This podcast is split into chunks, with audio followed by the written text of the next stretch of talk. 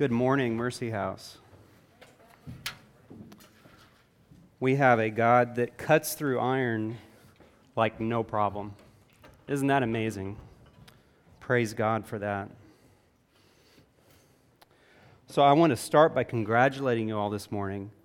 I was looking at the news, and at Westfield Air Force Base this morning, it was minus 19, which broke the record of minus one back in the 60s.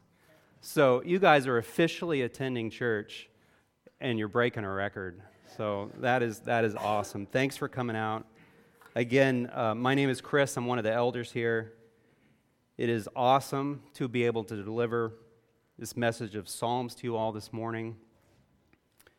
I think most of you know that Pastor Robert does a significant amount of his own fundraising, so he's away. I'm honored to fill in, and I'm praying for a fruitful trip and safe travels as he returns. I talked to Robert yesterday over the phone, and we were just talking about the sermon a little bit and what he has going on. He's in Tulsa, Oklahoma, and I think he had planned today two sermons, two lunches, two coffees. I mean, he is working it um, how thankful I am that, and we should all be thankful for these outside contributors to Robert and our church's mission. I'm so thankful for what God has done. This morning's scripture is Psalms 107, as it was read, one of the longest Psalms. It is a tour de force if you read it and really look at it. It demands introspection from the reader, especially the Christian reader. It begs the question, which is on the surface a simple question Are you thankful? And if so, if you answer yes to this question, then what are you thankful for? What are you truly thankful for? As I reflect on the Psalms and the completion of another Christmas season, I think about everything and everyone I'm thankful for, and I am so blessed. But in the flurry of the post Christmas reality, I find myself fairly excellent at thanking people for just stuff and not even being truly thankful for the awesomely important things in my life, like what God has done for me. Oh, I'm incredibly thankful for a little tchotchke or trinket I received as a Christmas gift. And I seem to have plenty of time and energy to whip off a quick note or a text and thanks. But how is it in my fallen state that do I possibly have zero time to pray and thank God for even the breath of life? We are all blessed in that we have a God that sent his son for you and for me. That is amazing this need for Christ, this absolute requirement for the Christ child to have come down here for my salvation, and then my crying out in thanksgiving for this miracle is the very essence of this Psalms chapter 107. And like clockwork, this is another Old Testament excerpt that points to the future Christ. Are you thankful for what God has done? A cool thing my family and I attend every summer is Soul Fest, which is this amazing Christian festival. It's a music festival in New Hampshire, up in the mountains of, uh, of Lake Winnipesaukee. Anyone heard of it? Anyone ever attended? Yeah, it's, it's awesome. I highly recommend. It. It's great. Uh, it's family friendly. The food is good. Uh, there's good speakers. The setting is beautiful. The mountain is beautiful. The lake is stunning, and we have a great time. And one of my family's favorite performers, I have two younger daughters, uh, is TobyMac. Anyone listen to TobyMac? This is a confessional right now. I listen to TobyMac. I'll just say it. He's kind of like the Justin Timberlake of Christian pop music. But he's a fantastic performer. He's electric on stage, and his message is inspired. In 2004, he released a song titled Burn for You which alludes to our need for Christ as sinners and how we are to be thankful for him, kind of like Psalms 107. The song goes like this Woke up in a sweat, those ghosts in my head. had a grip, but I slipped on by. It's a whole new day as the darkness fades, as the sun's climbing in the sky. I concede my love that I need your love. I'm before you a broken man. And it's only you, no substitutes, who can renew the soul again. I see parallels to Psalms 107 here, all over. Woke up in a sweat, those ghosts in my head. Someone here is battling demons. Those demons had a grip, but he slipped out. He slipped on by. It's a whole new day as the darkness fades, as the sun's climbing in the sky. There's hope, there's brightness, there's the sun again. I'm before you, a broken man. I concede that I need your love. There's submission there. We first have to admit it. And it's only you, no substitutes, who can renew the soul again. I think it's beautiful, and I think it fits in nicely. The writer of Psalms 107 is typically recognized as King David, and I appreciate David as the prototypical Renaissance man or polymath. Anyone heard this term, familiar with this term of a Renaissance man?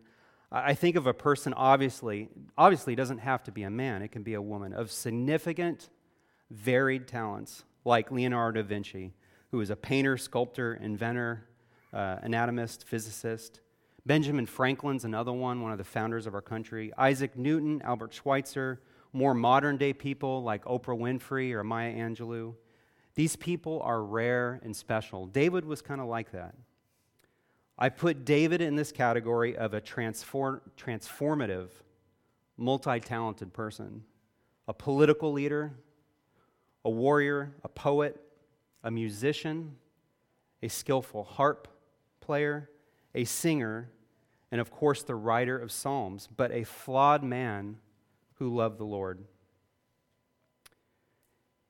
It is easily recognizable here what a powerful and effective poet and writer David is, as he uses technique that, in an extremely pointed way, gets the point across and it sticks. David, this Renaissance man, this man of multiple talents, uses repetition here in Psalms 107 as well in his other writings for emphasis. So, what is he repeating here? What is he trying to get across? What is he saying over and over in an effort to not allow you to forget his motivations in writing this chapter? His emphasis, his laser beam focus here, is on man's turning away from God, reaching a low point of wallowing in sin or pain, crying out to God for help, and God delivering healing every time. Not once, but every time. Repetition. God delivers, and David wants us to be thankful. Look with me at the scripture again. Verse 1 Oh, give thanks to the Lord, for he is good, for his steadfast love endures forever. This chapter starts with the first of many thanksgivings before delving into problems that all people face. Nothing bad has happened yet, but we're thanking him. So there's several pictures that David paints here, almost like a portrait. The first picture is a wanderer, homeless, without food, without city, but then fed and delivered home please appreciate here with me the obvious alluding to the Israelites wandering in the desert, seemingly having nowhere to go. And David almost pointing a finger in the ancient reader's chest don't you forget. Not an accident, I believe, that the wanderer is the first example in Psalms 107. Very obvious, I think, the analogy here. Do you ever feel like a wanderer, you sitting here right now, kind of wandering through life, lacking for purpose. Many of us have felt like this at different points in our lives. I, I would imagine almost everyone here has felt like that. Well, if you feel lost, God has a plan for you, and He will deliver you from this feeling of being lost. Turn to Him. Verse 6 goes on. Then they cried to the Lord in their trouble, and he delivered them from their distress. Verse 8 Let them thank the Lord for his steadfast love. Now we're getting into some repetition. David is trying to hit home. For his wondrous works for the children of man. Are you thankful right now for what God has done? The second picture in the passage is of a rebellious prisoner, in chains, shackled, in the dark, hopeless, but then he is delivered, set free. You might think for yourself, I've never been in jail, I'm a good person, this can't apply to me. I might challenge that. This section could speak to the actual incarcerated person but this morning, today, do you feel shackled, trapped? Do you feel like a prisoner? Are you racked by anxiety, worry, or addiction? Are you crippled by depression? God has a plan for you, and He will deliver you from your pain. Turn to Him, David writes. Verse 13 goes on, and they cried to the Lord in their trouble, and he delivered them from their distress. Verse 15 Let them thank the Lord for his steadfast love. Again, thank the Lord for his wondrous works to the children of man. Are you thankful in your life for what God has done? The third picture in the passage is of a person afflicted, racked with disease, at death's door. I can't ignore the imagery of someone unable to eat. They are so sick they can't eat. But also someone that has turned from God and is also refusing spiritual food and has turned their back on Him. But here again, they are delivered, healed, set free of illness.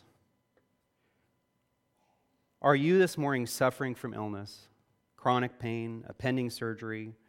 Or have you simply stopped praying or reading your Bible? Have you stopped talking to Him, taking in the spiritual, life giving food of the Word of God? Have you just stopped? Have you given up? God has a plan for you, and He will deliver you from your sufferings. Just turn to Him. Verse 19 goes on. Then they cried to the Lord in their trouble and he delivered them from their distress. Verse 21 Let them thank the Lord for his steadfast love, for his wondrous works to the children of man. By the way, just going back, who else taught like this? Who else painted pictures? Who else told stories and used analogies? Jesus did. This is like the template right here. It's so beautiful that this is the preview of what we'd see in the Gospels. But is anyone starting to see a pattern here? This is us as sinners.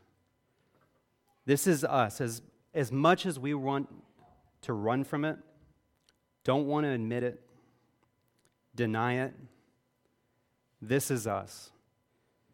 The ancient people of Israel that denied God, doubted God, built false idols, ran from God, this is us. This is our modern day sinful nature. In a lot of ways, nothing has changed. Ancient Judah and 2018 Amherst, except for the much better Wi Fi, does not seem that different.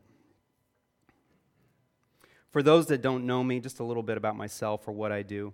I'm an oral maxillofacial surgeon by trade, and I'm part of a group practice here in the Valley. And my, my job is incredibly rewarding in that I am put in the, the fortunate position of having the means to help people on a daily basis, treating all different types of uh, pathology, diseases of the mouth, jaws, and facial structures. Anesthesia is also a large part of my practice in treating pain and anxiety. But in thinking about this third picture of the sick and hopeless, as a doctor, I am not the first step in treatment. The patient has to come to me. They have to pick up the phone or log on to our website and register and make an appointment. They have to recognize that there is a problem, accept it, and reach out before they can get better. A similar process here with restoration in God, in David's example. Their sufferings do not end until they cry out for help. Of course, God is the master physician, with all healing going through him. The fourth picture in the passage is of a person overwhelmed with life. Sound familiar? Unable to go on, not able to deal, like the phrase, I can't even. You hear that? This passage is also a mariner's favorite because it describes a ship in trouble, nowhere to turn. And with God's direct intervention, the sea is calmed and their lives are saved.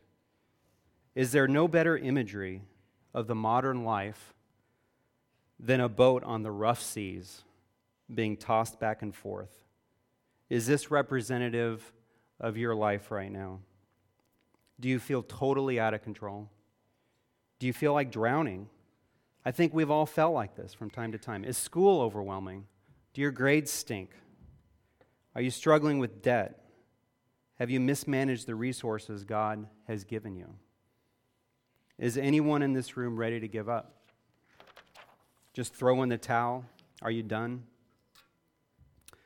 God has a plan for you and he will deliver you from your struggles, no matter how massive they seem. Turn to him. Verse 28 Then they cried to the Lord in their trouble, and he delivered them from their distress. Verse 31 Let them thank the Lord for his steadfast love, for his wondrous works to the children of man. God had control over the seas. Are you thankful for what God has done in your life. As I was preparing for this morning, I performed an exhaustive search of anywhere in the Bible that promises that accepting Christ into my life, being baptized in the church, or living an upright life will eliminate all my earthly worries and problems. How do you think I did? It was a massive fail. I couldn't find anything describing this. No surprise. But I didn't give up.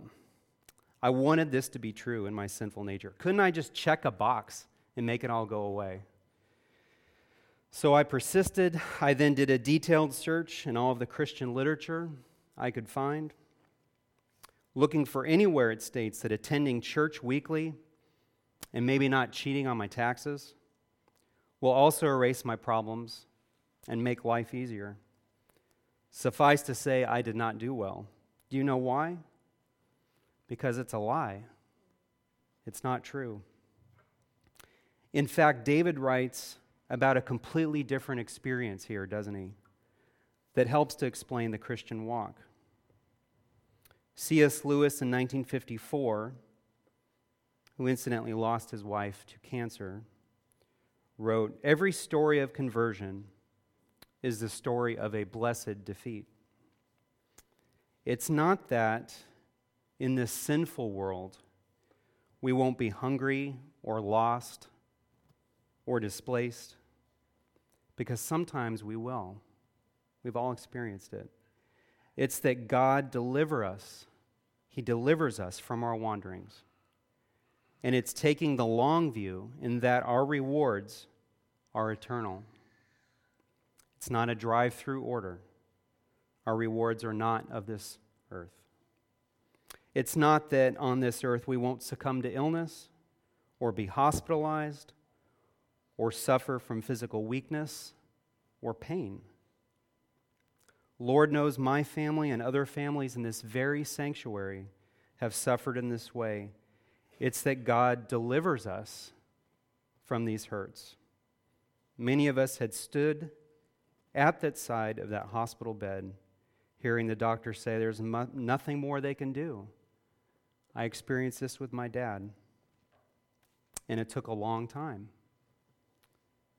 Thankfully, our forever rewards are in the kingdom. Are you thankful for this? Colossians 1:17 says that all things hold together in Christ. If Christ let go, all matter would disintegrate. He is the author and he's the giver of life. We are dependent on him for our next breath or our next heartbeat. But often we forget this, or we really don't believe. I mean, we kind of know it, and we just kind of forget it, and we just go on with our lives, and we don't thank Him. We blame God, we turn away from Him, and grow bitter because He allows trials, tough trials, to come into our lives. Yet it is often these very trials that God puts in place as a means for our salvation or growth in grace. These problems bring us to the end of our rope or to the end of our own resources so that we are forced to call upon God for help, just like Psalms 107. Just like the mariner lost at sea. Just like the forlorn, the hungry wanderer. Just like the hopeless prisoner in the dark. Just like the patient with a terminal disease. The only thing left to do is to call upon God for help. The fallen human race I think if you boil it down, has a basic problem. We think that we're self sufficient. In this prideful state, it is impossible for us to be thankful. We are not self sufficient, of course, but we think we are. God has to bring us to an awareness of our need to be totally dependent upon Him. The psalmist paints a portrait of people in difficult circumstances. They are overwhelmed with an unsolvable problem. They cry out to God in prayer. He answers their prayer with His provision. And then there is an exhortation to praise God for what He has done. Each group approaches humanity from a slightly different angle but we can all relate in different ways. We are the wanderers, the prisoners, the sick, the overwhelmed, and the doubtful. And we all have access to this vehicle of deliverance. That is the good news. The curtain was torn, a new covenant was born. The animal blood sacrifice is no more because of the cross the cross happened. This is the lightning bolt of the Christian life that the cross actually happened. He is the vehicle of our deliverance from the hurt, pain, uh, loss, and disease. So, Christ on the cross is what I'm thankful for when we come to this table. I remember his blood that was spilled his body that was broken for me.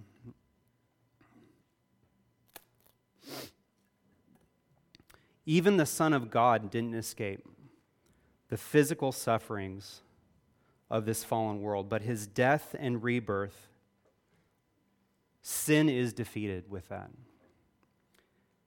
So while they were eating, we're going to take communion shortly. While they were eating, Jesus took the bread, gave thanks, and broke it and gave it out, saying, Take and eat.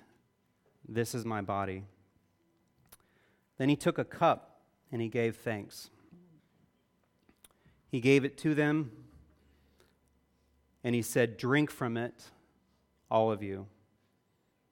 This is my blood of the covenant, which is poured out for many for the forgiveness of sins.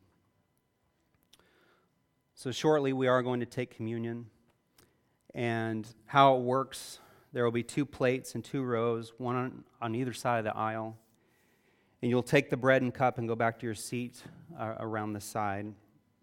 If you are new to the church or if you've heard all this for just the first time or if you're just not sure, We're glad you're here. We're so glad that you are here. We invite you to stay in your seat.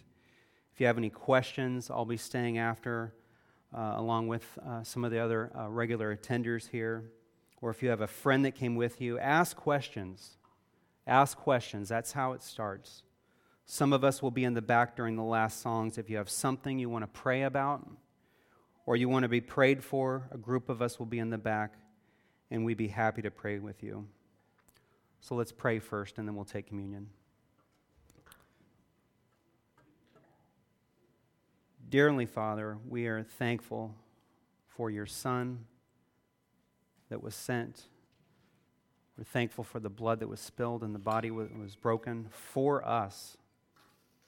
Lord, just to allow that to, to impress on our hearts on a daily basis, that we don't forget, that we don't take that for granted. Your grace, we're so thankful for, for your grace and your forgiveness and looking after us every day, even when we deny you, Lord. Have this be a meditative time where hearts are softened and eyes are opened. In Jesus' name, amen.